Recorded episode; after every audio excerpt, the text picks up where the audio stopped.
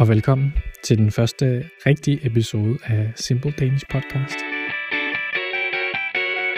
I den her episode vil jeg fortælle lidt om, hvad der er sket i mit liv under coronaepidemien. For mig er der nemlig sket lidt af hver. Jeg har boet i 3 forskellige lande. Min kæreste og jeg er blevet gift, og jeg har færdiggjort mit speciale. Det hele det startede i marts 2020. Min kæreste og jeg, vi havde været i et langdistanceforhold et stykke tid og rejst frem og tilbage til hinanden, typisk 2 gange om måneden. Og ligesom sædvanligvis var jeg endnu en gang i marts på vej til Warszawa for at besøge hende i en forlænget weekend. Men dagen før jeg skal rejse, får vi de første udbrud af coronavirus i Danmark, hvilket der bliver skrevet meget om i medierne. Men hvis grænserne nu skal til at lukke ned, så vil jeg meget hellere være spærret inde sammen med min kæreste, end jeg vil være alene, så jeg beslutter mig for stadigvæk at tage afsted. Så det gør jeg. Jeg flyver til Warszawa og tager hjem til min kæreste, der bor i en lejlighed i byen. Både min kæreste og jeg læser på universitetet, hvor vi er i gang med at færdiggøre vores kandidatgrader. Hun studerer på et universitet i Warszawa, og jeg studerer på et universitet i Danmark. Dagen efter, at jeg er landet, bliver min undervisning i Danmark og min kærestes undervisning i Polen rykket til online. Jeg har også et studiejob, som bliver gjort online på samme tid.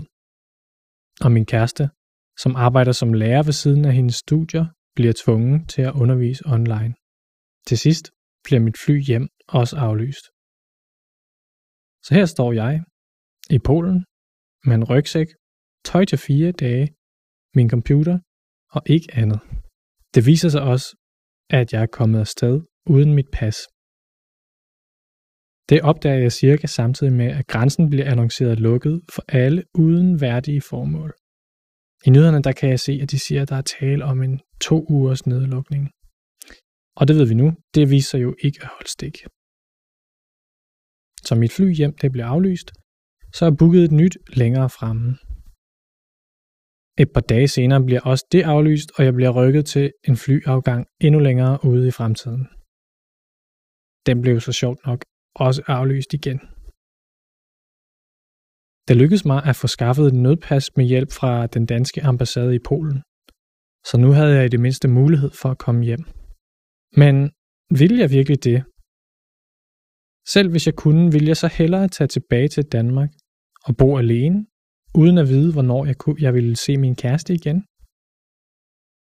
Og alternativt, hvis jeg blev i Polen, hvad var så det værste, der kunne ske? Så jeg blev i Polen, og det viste sig at være en rigtig god idé.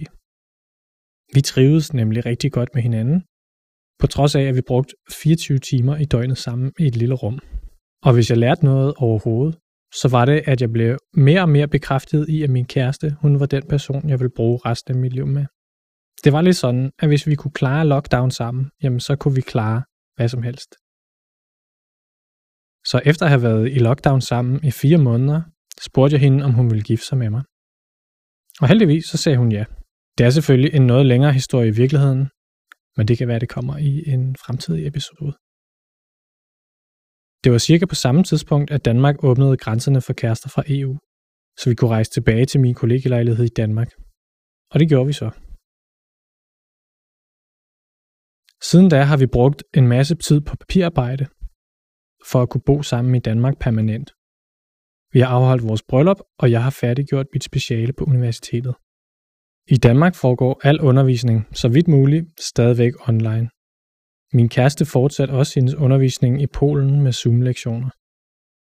Men fordi jeg læser en naturvidenskabelig kandidat, havde jeg nogle eksperimenter, jeg skulle lave på universitetet. Derfor fik jeg lov til at være på universitetet, fysisk, for at kunne færdiggøre mit speciale. Men jeg blev færdig med mit speciale i februar 2021. Siden da er vi flyttet til Wien i Østrig for at fortsætte vores studier. Min hustru hun er her på et Erasmus-forløb, noget som har været planlagt i lang tid, men som hele tiden er blevet udskudt på grund af corona. Og fordi hun skulle til Østrig, fandt jeg et praktikophold i Østrig, så vi kunne rejse sammen. Jeg skulle egentlig også have været på udveksling tidligere, men det blev aflyst på grund af covid-19. derfor blev mit udvekslingssemester og mit specialesemester byttet rundt. Så nu er jeg i den mærkelige situation, at jeg har færdiggjort mit speciale, men jeg har ikke færdiggjort mine studier endnu. Så det er vores liv nu. Vi er midlertidigt flyttet til Østrig. Vi har selvfølgelig fået en masse coronatests, både PCR, antigen og antistoftest, som heldigvis alle har været negative, og vi har været i karantæne, siden vi landede her. Men nu er vi ude af karantænen, og tingene åbner forhåbentlig op, når flere og flere har fået en af vaccinerne. Vi glæder os i hvert fald til at opleve Østrig og Wien. Jeg håber, I har kunne lide den her korte fortælling om mit liv under corona. Nu vil jeg lige gentage nogle af episodens vigtigste udtryk og ord. Hvis du vil, så kan du lytte med her, og så høre episoden igen for at se, hvordan ordene bliver brugt.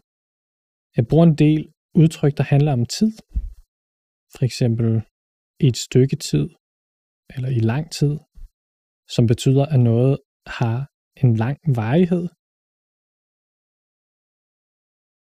Jeg snakker om at være på en forlænget weekend.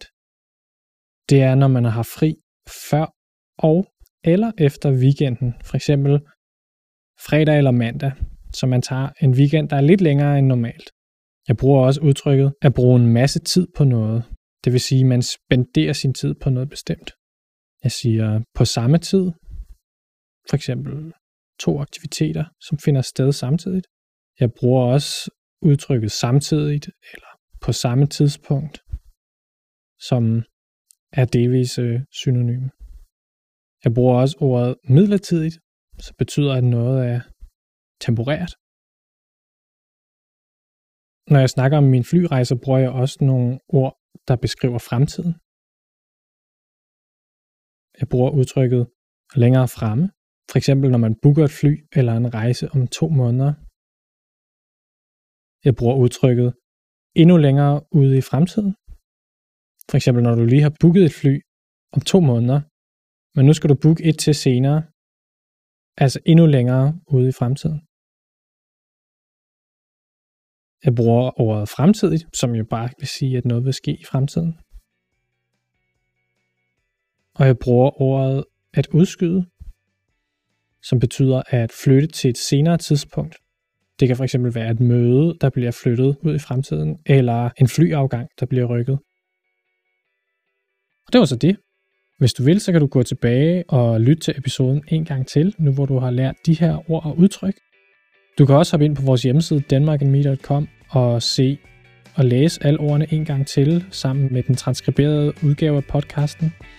Og så har vi også lavet nogle små øvelser, du kan arbejde med for virkelig at få lært noget af den her episode. Ellers så tror jeg ikke, der er mere at sige andet end tak fordi du lyttede med. Og vi høres ved i næste episode.